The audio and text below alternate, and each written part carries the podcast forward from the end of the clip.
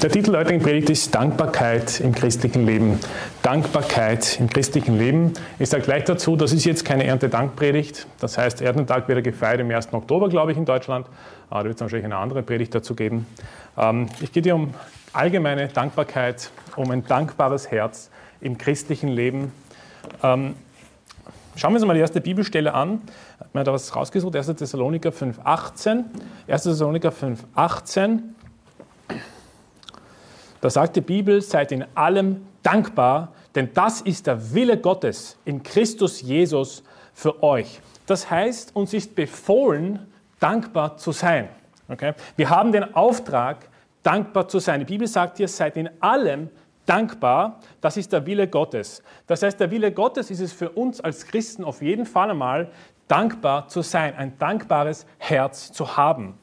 Und Du hast vielleicht ein undankbares Herz, oder wir alle haben sicher schon mal damit gekämpft, dass wir ein undankbares Herz hatten zu einer gewissen Zeit vielleicht. Spätestens, wenn du dann eben als Kind aufwächst, dann wirst du vielleicht hier und da mal äh, als Kind dann auch ein undankbares Herz haben. Nicht, wir kennen das alle. Äh, zum Beispiel meine Kinder nicht, ist äh, üblicherweise so, ähm, dass sie dann mit gewissen Dingen unzufrieden sind. Und wieso darf ich das nicht haben? Wieso, wieso darf ich das nicht haben? Und das ist eben ein, ein, eine ähm, Standardeinstellung eines kindlichen Herzens. Er will immer mehr sozusagen, es will immer das haben, was es eben nicht haben darf. Ja? Und jeder Mensch war schon mal undankbar.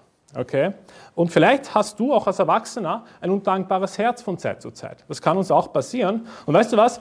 Vielleicht hast du auch Schwierigkeiten damit und du weißt es. Hey, ich bin ein undankbarer Mensch. Ich weiß, dass ich ein undankbarer Mensch bin und ich möchte irgendwie weg davon. Und dann ist es genau ähm, eine gute Predigt für dich, um zu wachsen, zu lernen, wie du dankbar sein kannst.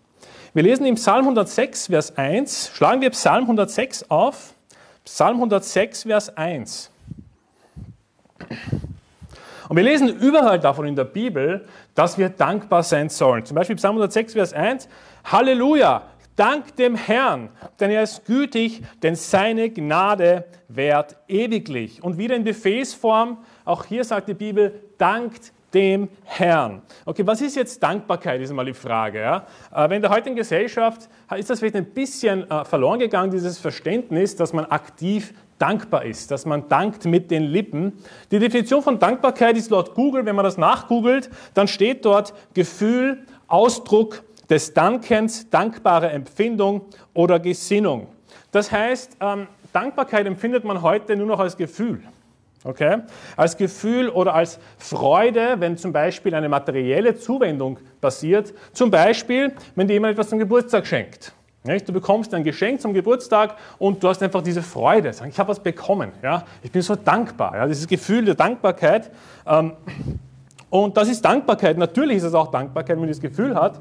Aber ähm, wir sollten nicht nur dieses Gefühl haben, sondern wir sollten uns auch aktiv bedanken. Und was meine ich damit? Es gibt einen Unterschied zwischen das Gefühl der Dankbarkeit und dem aktiven Danken. Das ist ein großer Unterschied.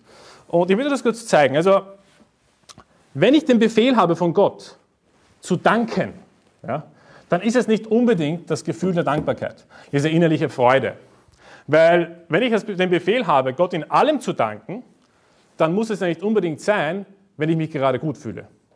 Oder? Manchmal haben wir so gewisse Phasen im Leben, wo es uns ganz schlecht geht, wo wir wirklich durch den Dreck gehen, wo wir eine schlechte Zeit haben, wo wir mit niemandem vielleicht reden wollen, einfach nur alleine sein wollen im Zimmer ja, und, und mit Gott die Dinge austragen. Und weißt du was? Auch da solltest du ein dankbares Herz haben und Gott danken. Danke dem Herrn. Sei ein dankbarer Christ, hab die Dankbarkeit im Herzen, aber auch auf deinen Lippen. Und Ungläubige haben das, ich meine, Warum das einen Unterschied gibt zwischen der Dankbarkeit des Gefühls, das Gefühl, das man hat, ja, und der Dankbarkeit in Befehlsform in der Bibel, ist, dass Ungläubige genauso diese Dankbarkeit haben können. Natürlich. Also ungläubige Menschen können genauso Dankbarkeit empfinden und auch danken. Und das soll uns eben unterscheiden, ja, sondern wir sollen eigentlich aktiv auch in schlimmen Zeiten danken. Deswegen muss ich das unterscheiden. Gott zu danken ist ein Befehl und es ist mit unseren Lippen zu tun. Wir haben Gott mit unseren Lippen zu danken. Lesen wir Psalm 26,6. Das müsst ihr jetzt nicht aufsteigen. Ich lese es schnell vor. Psalm 26,6. Ich wasche meine Hände in Unschuld und umschreite deinen Altar, o Herr. Um dir zu danken mit lauter Stimme und alle deine Wunder zu verkünden. Psalm 100, Vers 4. Psalm 100, Vers 4. Geht ein zu seinen Toren mit Danken, zu seinen Vorhöfen mit Loben, dankt ihm, preist seinen Namen. Das heißt, David sagt hier, er dankt ihm mit lauter Stimme. Okay? Das heißt, danken soll man mit lauter Stimme. Okay? Man kann natürlich im Herzen danken, ist klar, aber wir sollten ihm auch mit lauter Stimme danken und ihn loben. Und die Applikation für uns ist einmal auf jeden Fall das Wort zu lernen, Danke sagen. Danke sagen. Und zwar dem Herrn vorsätzlich. Wenn du weißt, du bist ein undankbarer Mensch, dann lern das Wort Danke sagen.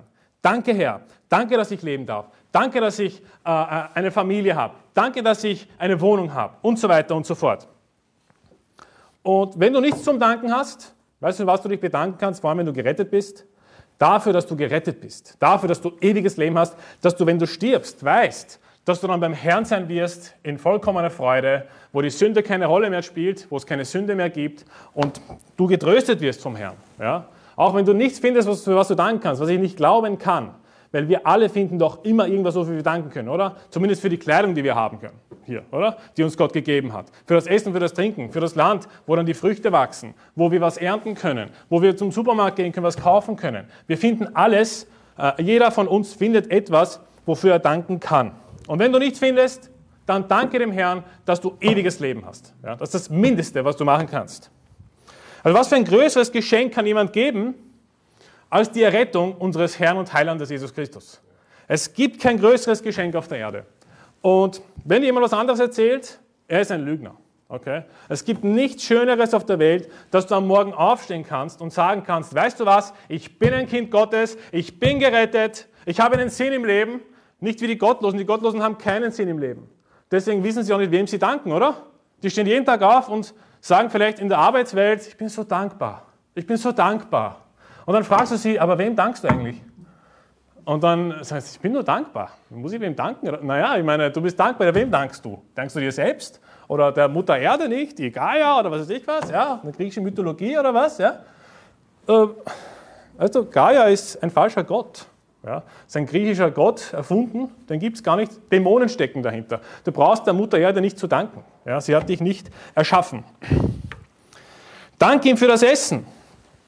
Dank ihm für das Essen. Matthäus 15, Vers 35 schlagen wir die Geschichte mit der Speisung der 5000, Matthäus 15, auf.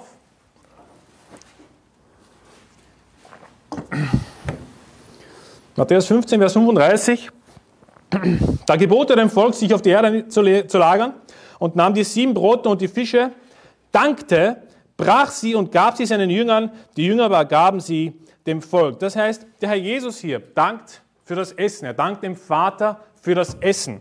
Okay, und ich denke, Christen müssen immer wieder, jetzt in heutigen Zeit vor allem, lernen, für das Essen dankbar zu sein.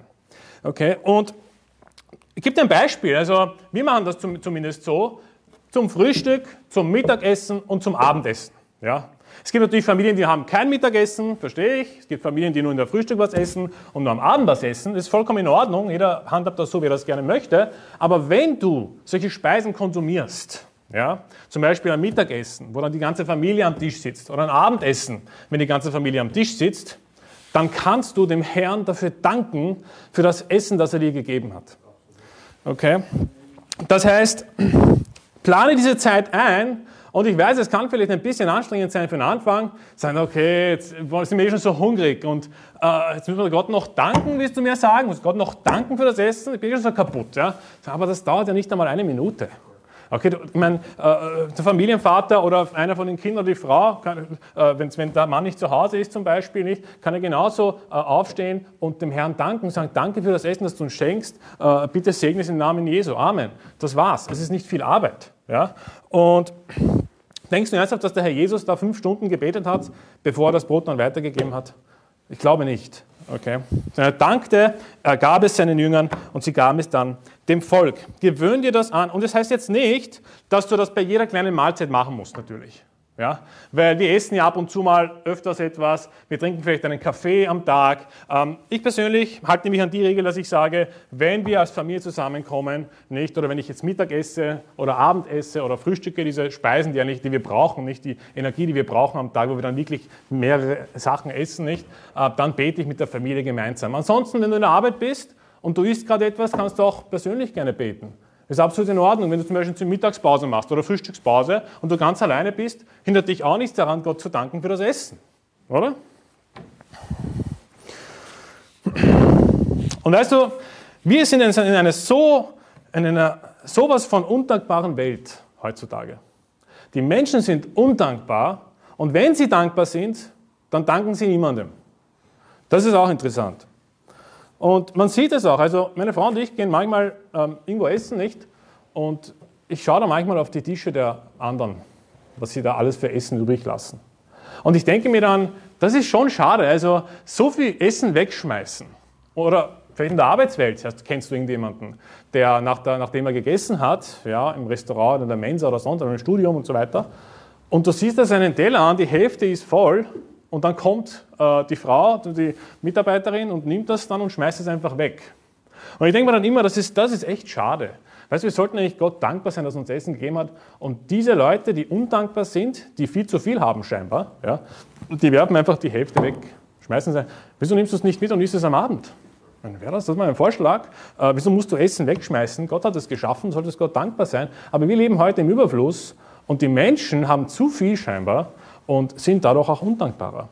Und wir sollten aber nicht so sein. Wir sollten auf jeden Fall schauen, dass wir unser Essen genießen in Dankbarkeit und nicht essen, verwerfen und wegschmeißen, wenn es noch gut ist. Natürlich, wenn du die Banane schon, äh, wenn du jetzt die Banane im Kühlschrank gestellt hast und nach zwei Tagen hast du vergessen, okay, die ist jetzt vollkommen kaputt, naja, dann musst du es wegschmeißen. Dann wirst du es nicht essen. Das ist eh klar, oder? Also das ist jetzt nicht gefordert, aber einfach so Essen wegzuschmeißen, ist, glaube ich, nicht eine sehr christliche Eigenschaft. Das ist verschwenderisch. So, was passiert, wenn man nicht dankbar ist? Ähm, ich sage dir ganz ehrlich, das ist ein sehr dunkler Pfad, auf den du dich begibst, wenn du undankbar wirst.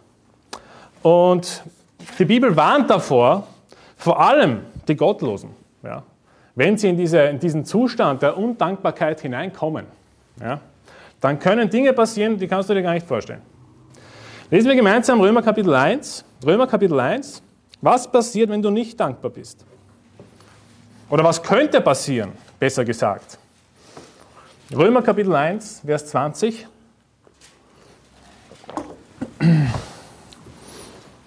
Die Bibel sagt hier, Paulus spricht hier, er schreibt, denn ich schäme mich des Evangeliums von Christus nicht, denn es ist Gottes Kraft zur Errettung für jeden, der glaubt, zuerst für den Juden, dann auch für den Griechen. Denn es wird darin geoffenbart die Gerechtigkeit Gottes aus Glauben zum Glauben. Wie geschrieben steht, der Gerechte wird aus Glauben leben. Denn es wird geoffenbart Gottes Zorn vom Himmel her über alle Gottlosigkeit und Ungerechtigkeit der Menschen, welche die Wahrheit durch Ungerechtigkeit aufhalten, weil das von Gott Erkennbare unter ihnen offenbar ist, da Gott es ihnen offenbar gemacht hat. Denn sein unsichtbares Wesen, nämlich seine ewige Kraft und Gottheit, wird seit der Schaffung der Welt an den Werken durch Nachdenken wahrgenommen, sodass sie keine Entschuldigung haben, denn obgleich sie Gott erkannten, haben sie ihn doch nicht als Gott geehrt und ihm nicht gedankt, sondern sind in ihren Gedanken in nichtigen Wahn verfallen und ihr unverständiges Herz wurde verfinstert. Da sie sich für weise hielten, sind sie zu Narren geworden und haben die Herrlichkeit des unvergänglichen Gottes vertauscht mit einem Bild, das den vergänglichen Menschen, den Vögeln und vierfüßigen und kriechenden Tieren gleicht. Das heißt, Gott ist zornig mit den Menschen, sagt die Bibel hier. Gott ist zornig über Menschen, die die Ungerechtigkeit aufhalten, sagt Vers 18. Und dann sagt er, denn obgleich sie Gott erkannten. Es gibt diese Menschen, die Gott erkannten. Sie wussten, hey, da muss es einen Gott geben. Es ist, un, es ist unmöglich, dass wir ein Zufallsprodukt sind. Okay, es ist unmöglich. Ich meine, du brauchst nicht den Menschen zu fragen, hey, fällt ein Auto vom Himmel? Und die meisten werden sagen, nein, also das ist unmöglich. Und und dann fragst du, naja, aber Moment einmal, was ist komplizierter zu erschaffen? Ein Auto oder ein menschliches Gehirn? Und die meisten, wenn sie nicht irgendwo was geraucht haben, ja, würden sagen, naja, ein Gehirn ist natürlich viel komplizierter als ein Auto. Ja, du kannst kein Gehirn erschaffen. Das geht nicht. Das ist ein Wunder, die Wunder der, das Wunder der Geburt. Ich sage Die Ärzte sagen das. Es ist ein Wunder. Wir können es nicht erklären, wieso das Herz auf einmal anfängt zum Schlagen. Und wie das alles miteinander funktioniert, das wissen wir nicht. Okay? Sogar die Ärzte geben das zu.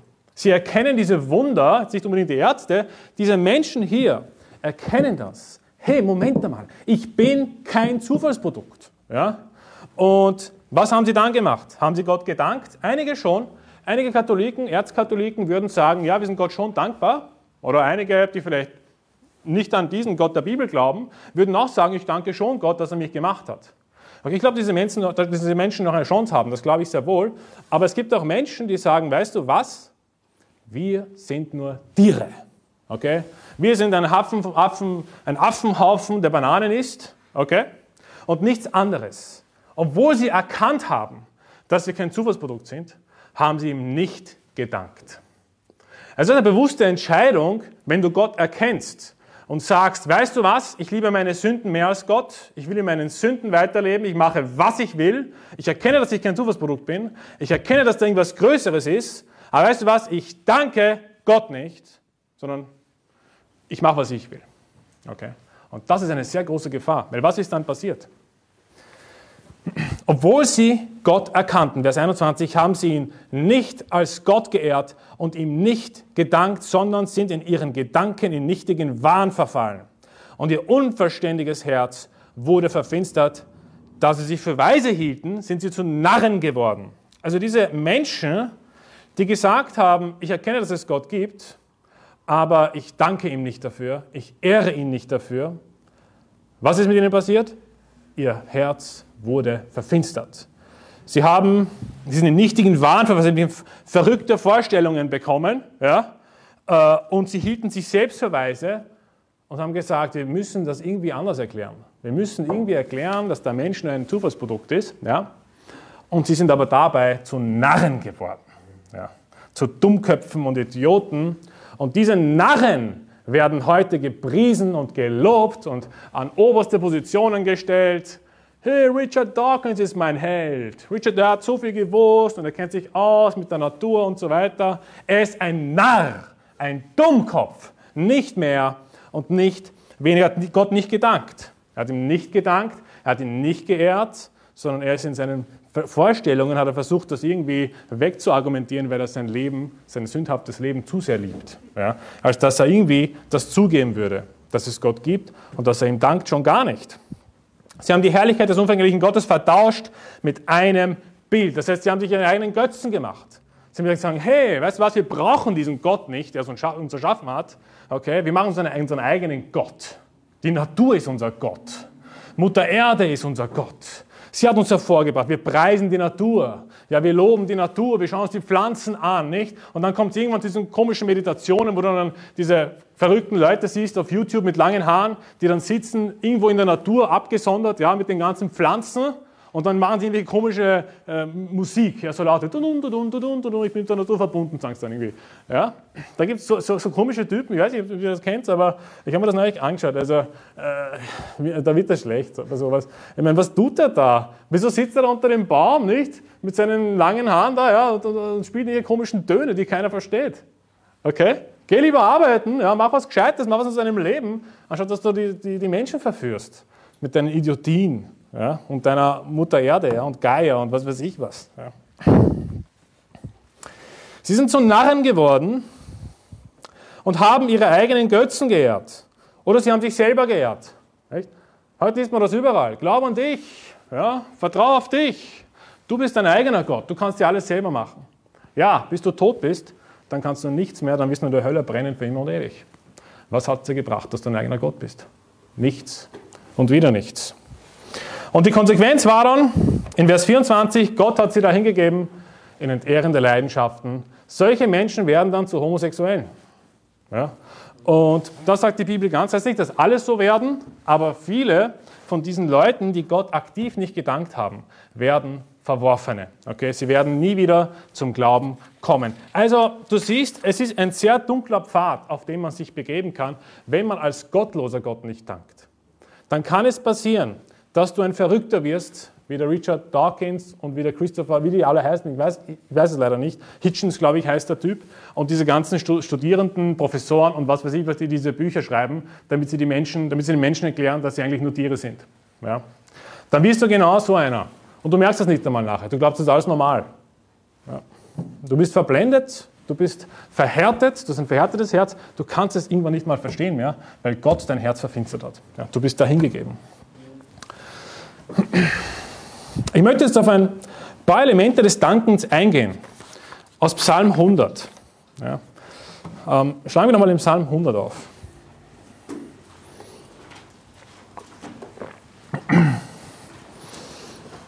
Sei ein dankbarer Christ. Ja. Und wenn du nichts zum Danken hast, danke ihm für deine Rettung. Und wenn du ein gottloser Mensch bist, du glaubst nicht an Gott, danke Gott, ehre Gott dadurch, dass du ihn suchst.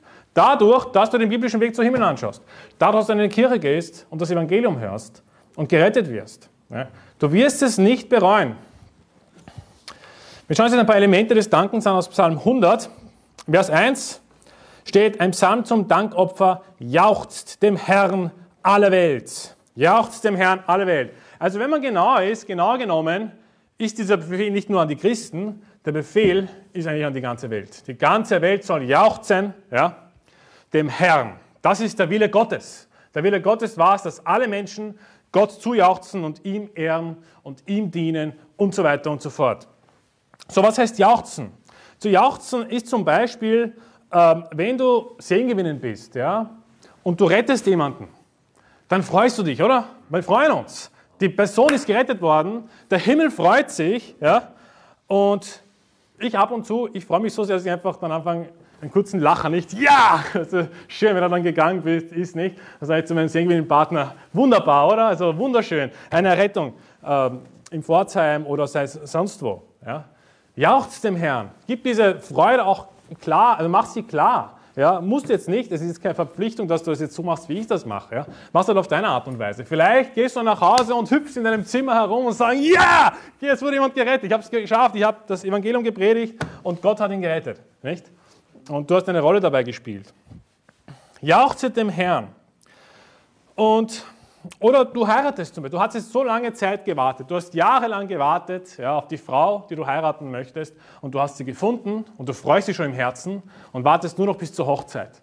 Und dann heiratest du endlich und dann geht dein Leben den Bach runter. Nein, Scherz. nein, sondern, äh, das ist ein Scherz, okay? Das würden Gottlose sagen. Äh, nein, sondern wir Christen, wenn wir dann geheiratet haben, dann jauchze dem Herrn. Freu dich im Herrn, dass er dir eine Frau geschenkt hat, ja, die Gott liebt, die Gott nachfolgt, die dir jetzt nachfolgen will. Du hast so lange gewartet, jetzt wird es belohnt. Und früher oder später wirst du sie finden. Es ist nur eine Frage der Zeit. Und in der Zeit, wo du noch nicht verheiratet bist, dien dem Herrn, lies die Bibel, bete zum Herrn, geh Sehen gewinnen. Sie wird kommen und sie wird so schnell kommen, du kannst gar nicht schauen. Okay? Du kannst gar nicht so schnell schauen. Jauchze dem Herrn. Wenn du heiratest, freu dich, freu dich im Herrn, sag's ihm, ja, äußere dich. Oder nach einer erfolgreichen Prüfung, zum Beispiel in der Arbeitswelt oder in der Schule, ja, im Studium, wo auch immer du bist, egal wo. Wenn du eine erfolgreiche Prüfung hinter dir hast, wenn du zum Beispiel deinem Chef sagst, hey, du musst jetzt eine Prüfung machen, sonst kannst du nicht weiter zertifiziert bleiben. Okay, ja, dann bereite dich vor, arbeite dafür, okay, bete auch dafür. Äh, du kannst auch deine Brüder darum bitten, dafür zu beten.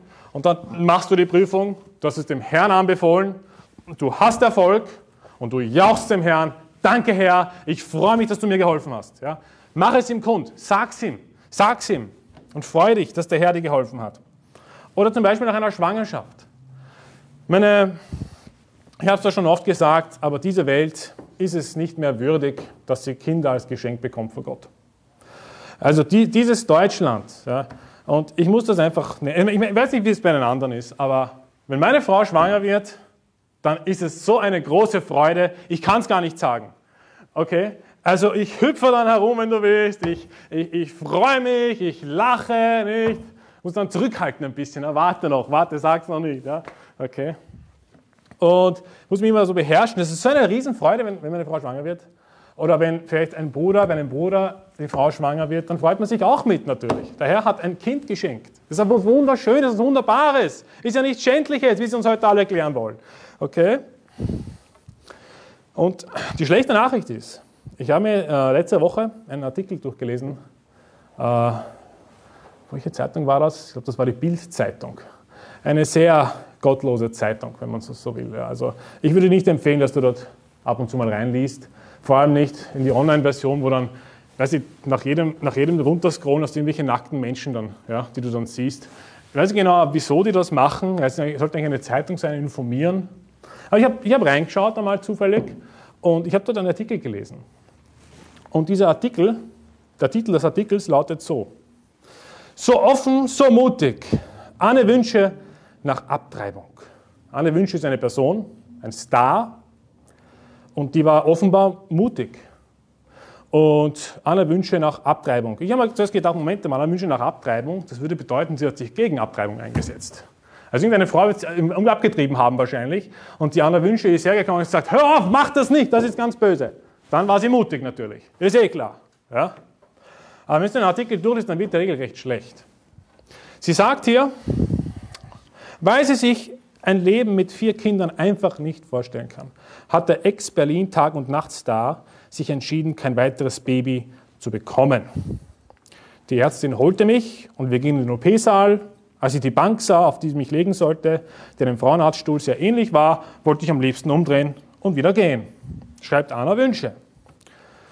Ich will das jetzt gar nicht vorlesen, es ist, es ist ein Gräuel.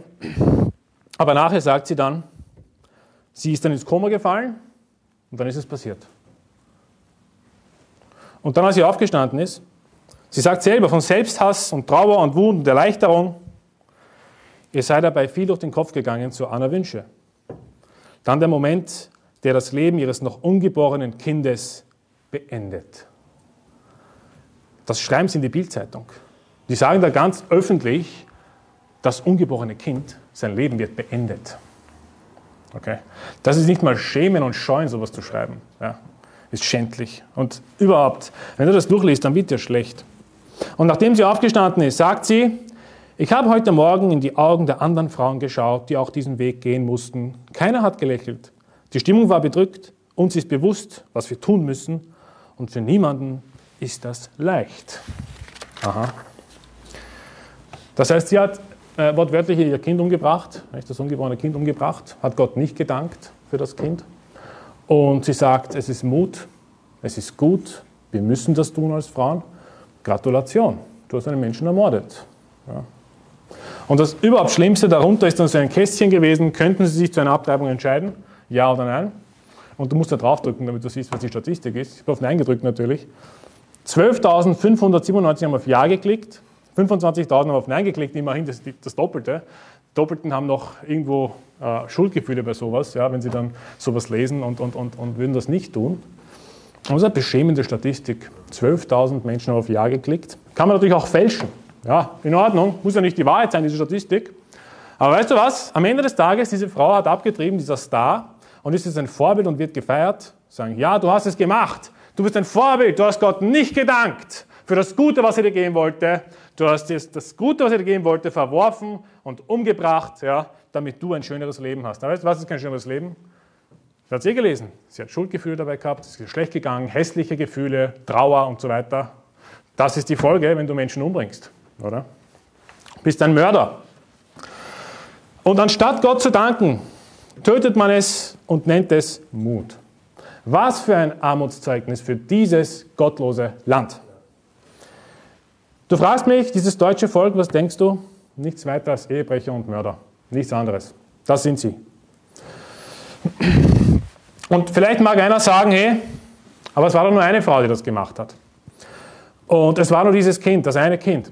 Aber weißt du was? Es sind hunderttausende Menschenseelen, die sterben jährlich. Hunderttausende ja, auf der ganzen Welt. Viele sind betroffen. Und die letzten zehn Jahre wurden in Deutschland eine Million 2034 ungeborene Kinder ermordet. Die letzten zehn Jahre. Zähl's nach. Ich habe es wirklich nachgezählt. Statistiker.com.de, Statistik, Daten, Studie, 232 Umfrage, Anzahl der Schwangerschaftsabbrüche. Punkt. HTML. Schau es dir an. Zähl es nach die letzten zehn Jahre. 2022, 21, 20, 19, 18, 17, 16, 15, 14, 13, 12. Eine Million 2034 unschuldige, ungeborene Kinder werden legal ermordet. Und dann sollte sich nicht wundern, dass ich darüber denke, dass das Mörder und Ehebrecher sind und nichts anderes. Dann wirst du vielleicht sagen, naja, was kann das deutsche Volk dafür? Sind ja nicht alle so. Ja, aber sie schweigen. Sie schweigen. Und es wird dadurch erlaubt, oder? Niemand meldet sich zu Wort. Vielleicht ein paar kleine Organisationen, die im Keim erstickt werden. Okay. Aber niemand steht auf und legt ihnen das Handwerk und sagt, hey, so geht's nicht. Können Sie einfach die Menschen in Deutschland ermorden und dann 100.000 illegale Flüchtlinge dann, Muslime importieren, damit sie dann die Arbeit machen? Also niemand steht auf und legt ihnen das Handwerk.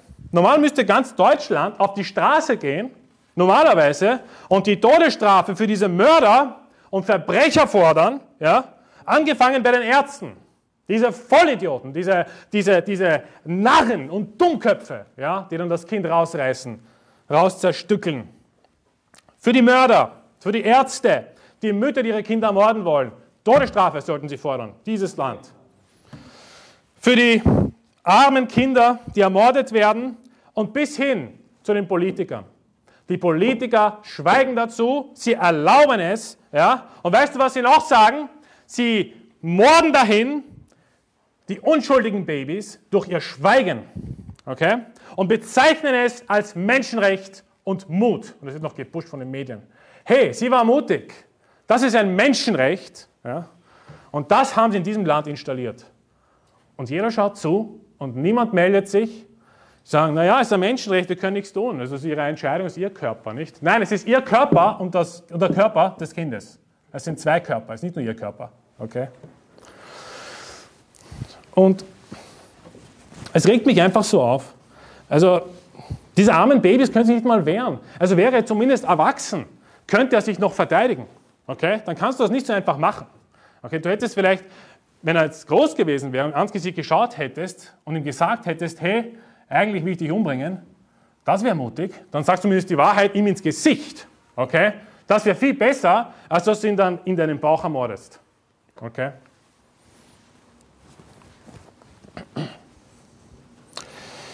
Das nächste Mal, wenn du wählen gehst, ein kleiner Vorschlag von mir, überleg dir ganz genau, ob du den Politiker wählen willst. Ja, ja es sind alle gleich. Es spielt keine Rolle, welche Partei. Spielt keine Rolle, ob es die AfD ist, ob es jetzt äh, äh die CDU ist. Sind alle gleich. Die verlieren kein Wort darüber. Für einzelne Personen immer natürlich, aber als Partei selber wird das nicht beim Namen genannt. Es wird nicht gesagt, dass es Mord ist. Ja.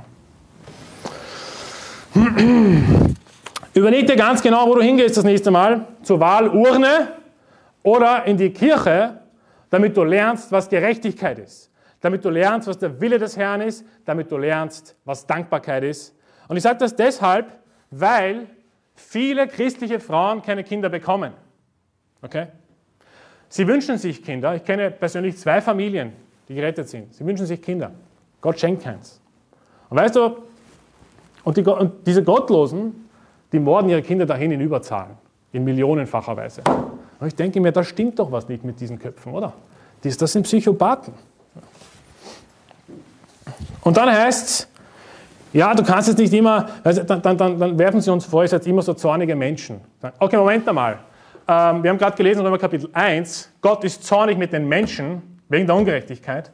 Dann soll wie viel, ich meine, wir sollten dann genauso zornig sein, wenn Menschen, unschuldige Kinder abgeschlachtet werden. Wir sollten das auch sagen und öffentlich machen, damit zumindest ein wenig ein Licht leuchtet in diesem Land. Ich habe die Hoffnung so und so ganz verloren für Deutschland. Es ist zu spät für dieses Land. Aber wir können trotzdem ein Licht sein. Wir können trotzdem noch diese eine Frau da draußen erreichen ja, und ihr vielleicht klar machen, hey, äh, mach das nicht. Ja, du solltest Gott lieber danken für das Geschenk, das er dir gegeben hat. Du hast einen Ehemann, du hast jetzt ein Kind bekommen oder bist jetzt schwanger geworden. Danke Gott.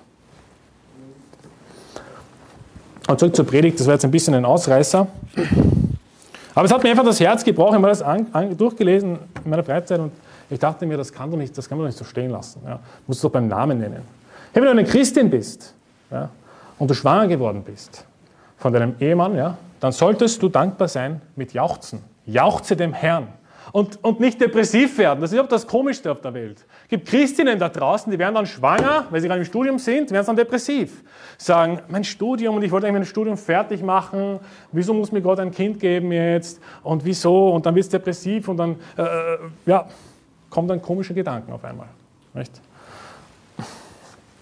Fall auf deine Knie, juble und jauchze, singe Lieder, danke Herr, deine Güte ist für ewiglich, was für ein Segen du mir gegeben hast. Weil viele christliche Frauen bringen keine Kinder auf die Welt. Und weißt du, auch wenn du, wenn du jetzt keine Kinder auf die Welt bringst, das ist kein Armutszeugnis. Weißt du, Gott hat es dir nicht gegeben, sei ihm dankbar für andere Dinge. Vielleicht will Gott dich einfach beim Segengewinnen sehr viel verwenden, momentan. Kann ja sein. Und du kannst auch zufrieden sein, wenn du keine Kinder bekommst. Ja? Ist nicht unbedingt ähm, eine Voraussetzung, dass man zufrieden ist, wenn man Kinder hat. Also wenn Gott dir keine geschenkt hat, juble trotzdem und jauchze, hey, weißt du was? Jetzt habe ich mehr Zeit, dem Herrn zu dienen, mehr Zeit, Sehen gewinnen zu gehen, mehr Zeit, äh, äh, für die Gemeinde vielleicht Dinge zu organisieren. Ja? Oder mehr Zeit, mein eigenes Geschäft aufzubauen und dadurch ein Zeugnis zu sein. Ähm, es, es, ist keine, also es, dein Leben ist nicht weniger wert, wenn du keine Kinder hast. Und wenn dir der Herr Kinder schenkt, dann danke ihm und freue dich mit Jauchzen. Und das ist eine biblische und christliche gesunde Haltung. Und sei nicht depressiv, wenn du ein Kind bekommst. Ja, es kann schwer sein natürlich. Schwangerschaft ist nichts Einfaches. Ähm, es gibt äh, Höhen und Tiefen natürlich. Ja, die Geburt selber ist auch sehr schmerzhaft. Ja, ist, ist richtig alles. Aber am Ende, wenn das Kind da ist, ist es eine Riesenfreude. Das Warten hat sich gelohnt. Okay? Und du lernst auch sehr viel dabei.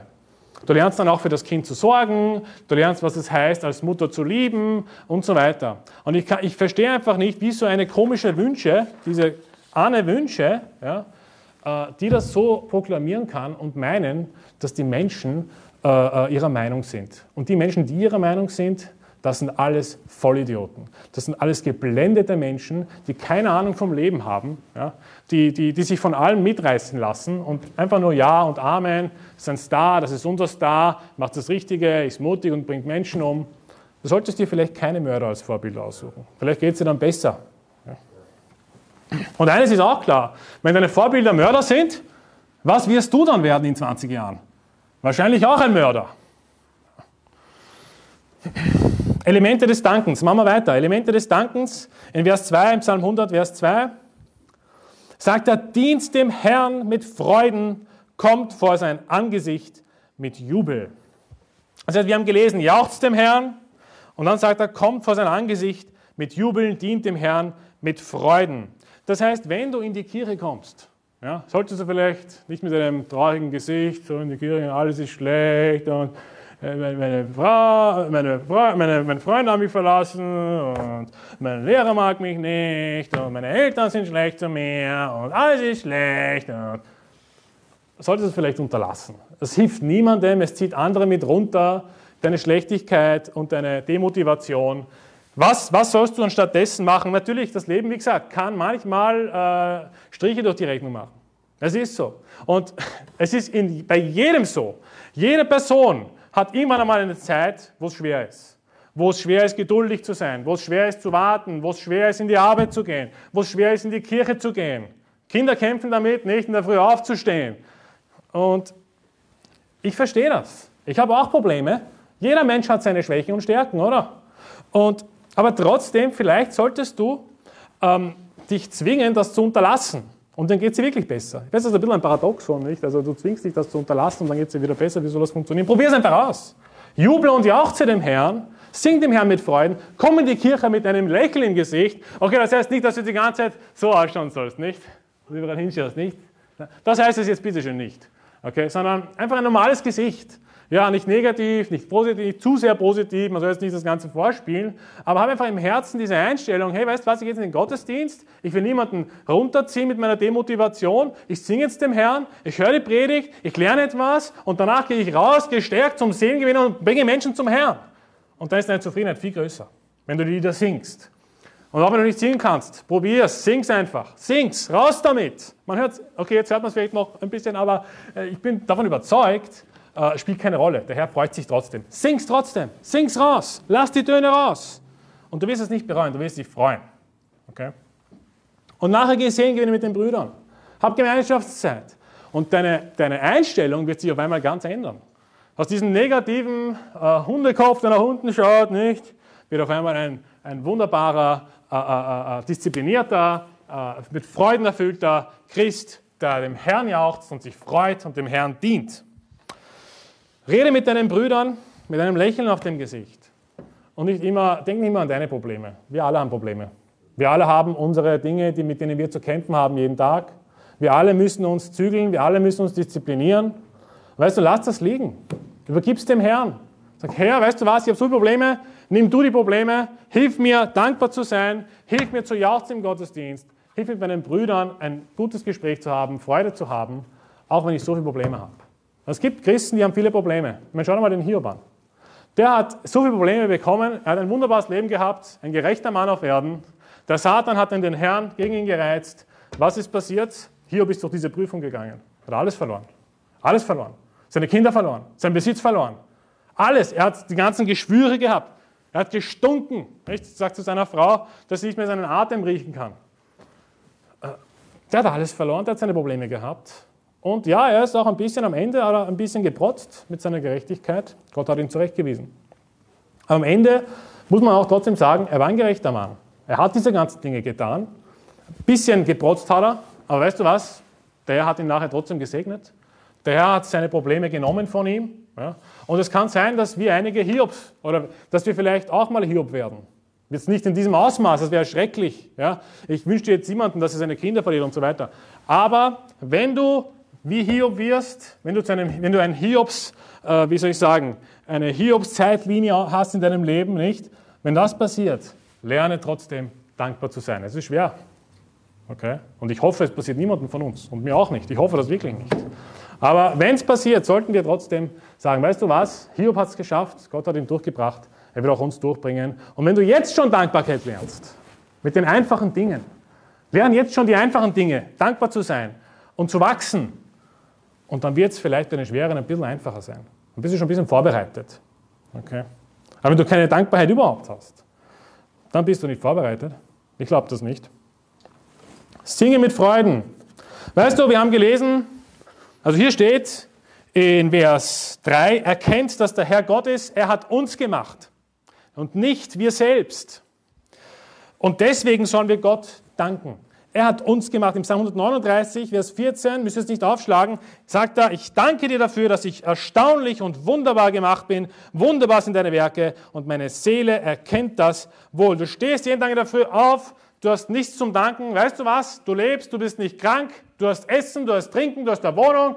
Danke, Herr. Mehr brauche ich nicht. Ich brauche kein Haus, ich brauche kein Auto, ich habe mein Zugticket für 26 Euro gekauft, das reicht mir vollkommen aus. Dankeschön. Ich darf dein Wort haben, ich meine, viele Länder, da ist das verboten, dieses Stück, dieses Schatz, diesen Schatz, den wir da haben. Der ist in Saudi-Arabien verboten. Du kannst damit nicht rumlaufen da draußen.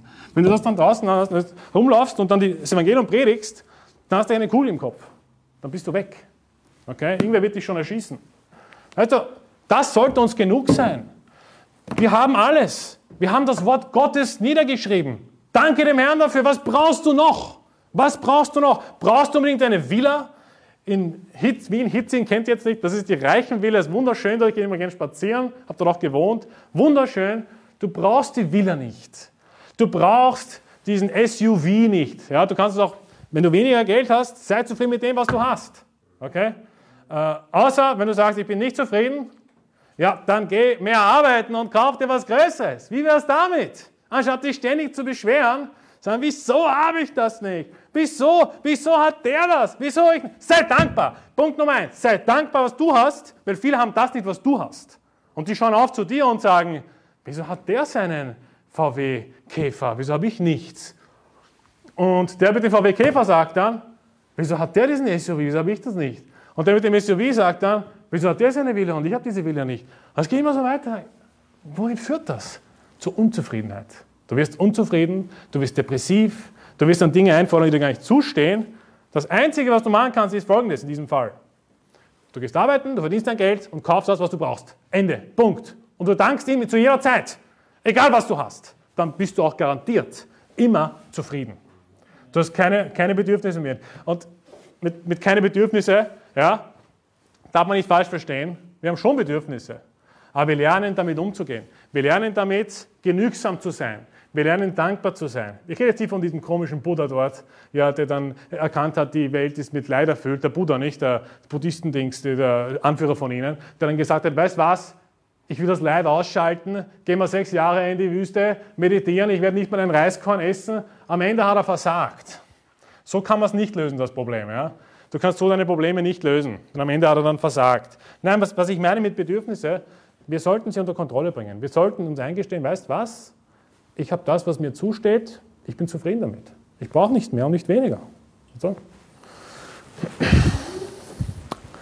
Ein weiterer Grund oder ein weiterer Aspekt, um dankbar zu sein oder warum wir dankbar sein sollten, ist nicht nur, dass wir dann eben zufriedener sind, sondern weil wir dann Kraft bekommen. Wir werden Kraft bekommen. Wir lesen 2. Korinther Kapitel 4, schlagen wir 2. Korinther Kapitel 4 auf.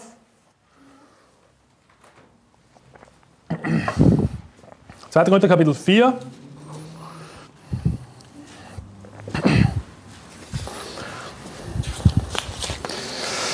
Zweiter Korinther Kapitel 4, ab Vers 14, ich lese vor.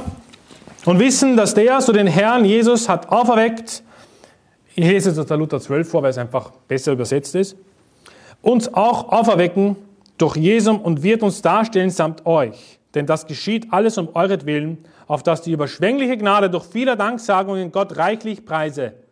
Darum werden wir nicht müde, sondern ob unser äußerlicher Mensch verdirbt, so wird doch der innerliche von Tag zu Tag erneuert. In der Schlacht ist es leider falsch übersetzt, also Vers 16, da steht eigentlich, darum werden wir nicht müde.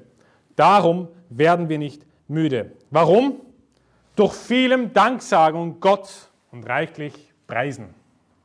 Wenn du Gott Dank sagst und reichlich preist, immer und immer wieder, ja, sei es jetzt in der kirchlichen Versammlung oder sei es auch zu Hause, mit deiner Familie, mit deinen Kindern oder wenn du Single bist, ganz allein im Zimmer, im Kämmerlein, hey, du kannst Gott überall preisen und loben, egal wo du bist, egal wie viele Kinder du hast, egal ob du verheiratet bist oder nicht, spielt keine Rolle. Du kannst Gott reichlich danken und preisen und weißt du, was du dann bekommst?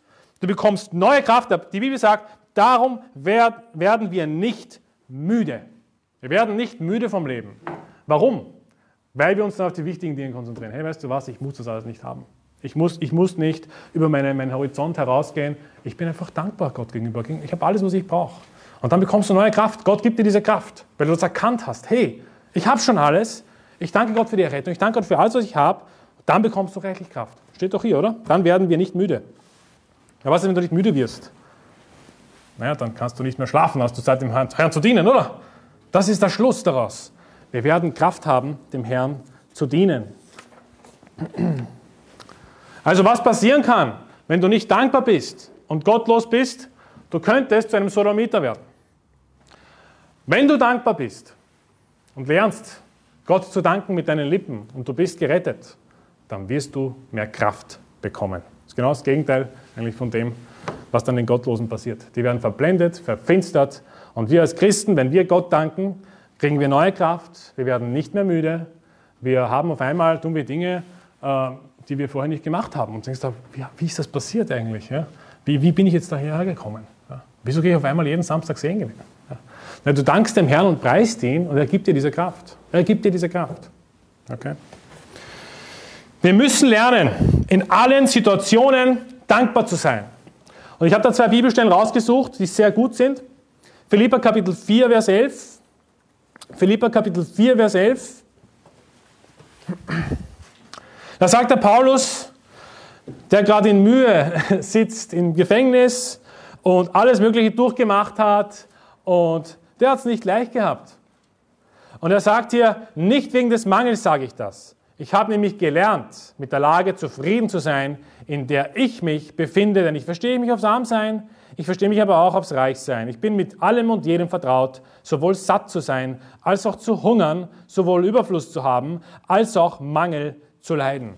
Er sagt ja, hey, ich habe das gelernt, zufrieden zu sein. Es ist nicht so, dass man einfach geboren wird und dankbar ist. Das, das stimmt nicht. Das ist eine, eine, eine Lüge. Ja? Also wenn Kinder aufwachsen, das nicht lernen, dankbar zu sein, es nicht lernen, ein dankbares Herz zu haben, es nicht lernen, Danke zu sagen, ja, dann passiert das nicht automatisch. Das muss man lernen.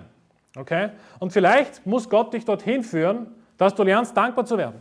Vielleicht brauchst du das gerade, diese, diese, diese Zucht und dieses, vielleicht dieses Armsein, damit du erkennst, hey, Moment einmal, ich muss mich aufs Armsein äh, irgendwie darauf ausrichten, dankbar zu sein und zufrieden zu sein. Vielleicht brauchst du das, damit Gott dir das zeigt, dass du Dankbarkeit lernst. Vielleicht hast du gerade deshalb so wenig. Ich meine, ist es nicht so, dass Gott das im Alten Testament auch ab und zu mal gemacht hat? Ja, wir lesen davon in Malachi zum Beispiel, wir lesen davon in den, in den fünf Büchern Mose, nicht, dass Gott Israel immer wieder bestraft hat, weil sie nicht geehrt haben und dann haben sie ihn wieder gesucht und Gott hat sie wieder zurückgebracht. Oder? Das lesen wir doch immer wieder. Ich meine, es kommt öfters vor. Und in Malachi lesen wir zum Beispiel, dass sie zwar gesammelt haben, aber es ist wenig dabei rausgekommen. Ja, schau, wenn, wenn du nicht dankbar bist mit dem, was du jetzt hast, ja, dann hast du noch was zum Lernen. Dann bist du noch nicht bereit für die nächste Stufe. Du bist noch nicht bereit, auf deinem Pfad weiterzukommen. Gott wird dich so lange da drin behalten, bis du es lernst. Das machen wir doch mit unseren Kindern genauso. Und natürlich sind wir auch gnädig und wir kommen entgegen und wir versuchen dann doch entgegenzukommen und äh, nochmal Gnade zu bringen. Aber ich werde jetzt meinem Kind, wenn er noch nicht bereit ist, zur nächsten Stufe zu kommen, werde ich diese Sache immer wieder aufbringen. Ich werde diese Sache immer wieder in den Raum stellen, bis es gelernt hat, dankbar zu sein in dieser einen Sache dann ist es bereit, mehr zu tragen. Okay? Und vielleicht brauchst du das gerade. Vielleicht brauchst du diese, diese Zeit, wo Gott still ist, weil er einfach will, dass du lernst, dass du dankbar bist für das, was du hast. Und nicht, immer zu Sachen ausstrebst, die du nicht haben kannst. Okay? Das ist absolut menschlich. Es ist menschlich, es ist fleischlich, aber wir haben die Aufgabe als Christen, unser Fleisch zu kreuzen jeden Tag. Unser Fleisch zu zügeln. Und wenn du lernst, dankbar zu sein, wer weiß, was der Herr alles für dich bereit hat. Wer weiß. Die zweite Bibelstelle ist in Apostelgeschichte Kapitel 16, Apostelgeschichte Kapitel 16, ab Vers 23. Apostelgeschichte Kapitel 16, ab Vers 23. Und wie gesagt, der Paulus hat viel gemacht für den Herrn, hat viel gelitten für den Herrn und ich glaube, er hat dabei sehr viel gelernt. Und wir können auch dabei viel lernen, wenn wir mal leiden für den Herrn. Wir werden stärker dadurch, unser Glaube wird bewährt.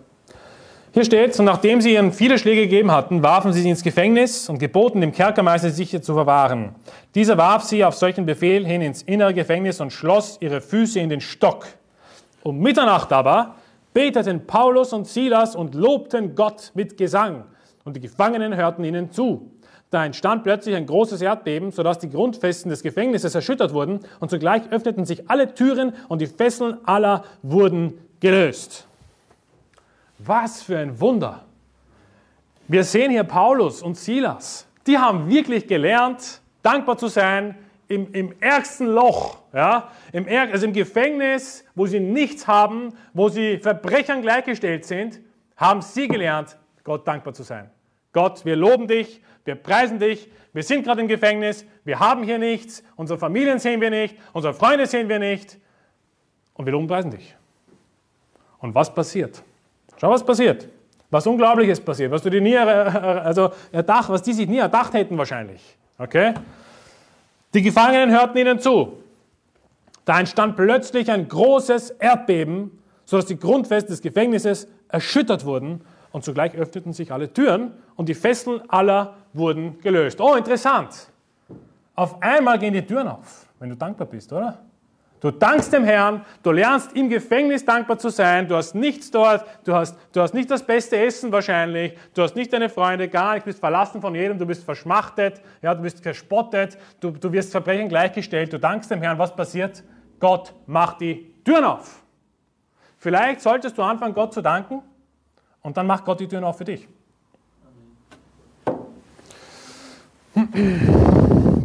Sagst vielleicht, ja, aber ich bin nicht im Gefängnis wie Paulus. Es ist zu spät für mich. Ich kann nicht mehr Dankbarkeit lernen. Äh, oder du sagst vielleicht, ich habe schon so viel kaputt gemacht in meinem Leben. Ja, es ist zu spät. Zu viel gesündigt und so weiter. Weißt du, du kannst trotzdem Gott danken. Ich werde jetzt ein paar Punkte aufzählen, um dir zu helfen, dass du das trotzdem machst. Wie kannst du Gott aktiv Dankbarkeit zeigen? Egal in welcher Situation du bist, egal ob du gerade im Sterbebett liegst, egal wo du bist. Ja? Punkt Nummer eins. Schon immer wieder gesagt. Ja? Sag Danke. Sag Danke dem Herrn. Damit dankst du ihm bereits. Danke Gott, dass ich gerettet bin. Danke, dass ich lebe. Und wenn du es noch nicht gemacht hast bis jetzt, fang damit an. Ob du im Sterbebett liegst oder nicht, spielt keine Rolle. Du kannst es immer sagen. Okay. Singst du Loblieder in der Kirche? Damit kannst du Gott danken. Loben und preisen. Paulus und Silas haben Gott gepriesen und gelobt. Bestes Beispiel. Somit kannst du Gott immer danken und loben. Und auch zu Hause, du kannst ja, auch wenn du kein Instrument spielst, du kannst zumindest eine, eine Hintergrundmelodie laufen lassen, gibt es ja genug auf YouTube. Und dann singst du einfach dem Herrn. Oder singst einfach ohne Musikinstrumente. Das geht auch. Wie wäre es damit?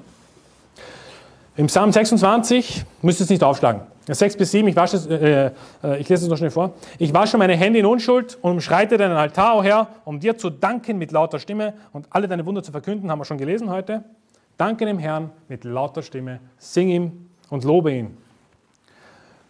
Wenn du Single bist und kein Instrument, also du spielst kein Instrument, du kannst nicht singen von mir aus, wir haben schon gesagt, lern zu singen, das geht, das braucht ein bisschen Zeit, aber du kannst ihm auch mit Musikinstrumenten loben und preisen. Das ist ein, ein, ein, biblischer Weg, wie du Gott Lob bringen kannst mit Musikinstrumenten. Jetzt mich fragen, Bruder Andi, wie geht das? Lesen wir Psalm 71, das so schnell vor. Psalm 71, 22. Darum will ich auch dir danken mit der Harfe, will deine Treue, oh mein Gott, besingen, die auf der Laute spielen, du heiliger Israels. Du kannst natürlich ohne Musikinstrumente Gott loben und danken und Gott freut es und er ist vollkommen zufrieden damit. Aber wenn du viel Zeit hast, dann könntest du ein Musikinstrument lernen, oder? Wenn du schon so viel Zeit hast, dann lerne einfach die Gitarre. Es ist nicht so schwer. Es brauchst du zwei bis drei Jahre, bis du dann die ersten Akkorde dann flüssig spielen kannst und Rhythmen spielen kannst und verschiedene Lieder, Lieder noch spielen kannst. Du kannst Gott mit Musikinstrumenten loben und preisen. Das ist wunderschön, auch in der Kirche nicht. Wenn jemand sich entscheidet, Klavier zu lernen, dann kannst du in der Kirche dienen. Es ist, du kannst dich hinsetzen und Musik machen. Was für ein, was für eine schöne, äh, was für ein schöner Dienst für den Herrn. Ja? Somit kannst du Gott loben und danken. Du, gehst du Sehen gewinnen?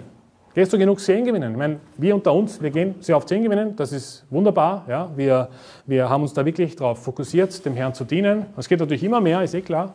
Aber vielleicht ein Minimum, einmal pro Woche oder einmal in zwei Wochen Sehen gewinnen zu gehen. Damit kannst du Gott danken, weil der Herr Jesus ist ja nicht umsonst gestorben. Der Herr Jesus hat alles bezahlt und unsere Aufgabe ist es jetzt, den Menschen das zu erklären. Nur wenn es keiner macht, wird irgendwer gerettet? Nein. Wenn niemand die Arbeit macht, die Gott uns gegeben hat, dann wird niemand gerettet. Ja?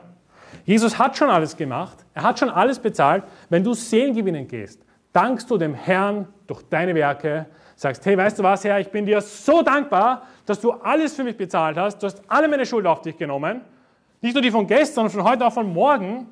Ich werde einmal die Woche rausgehen und Seelen gewinnen gehen. Mindestens. Und das ist machbar, okay? Jetzt nicht allein unbedingt, du kannst aber dich mit einem anderen treffen und gemeinsam gehen. Das ist machbar und möglich. Im Psalm 107, Vers 21. Sie sollen dem Herrn danken für seine Gnade und für seine Wunder an den Menschenkindern. Sie sollen ihm Dankopfer bringen und jubeln, über seine Taten erzählen.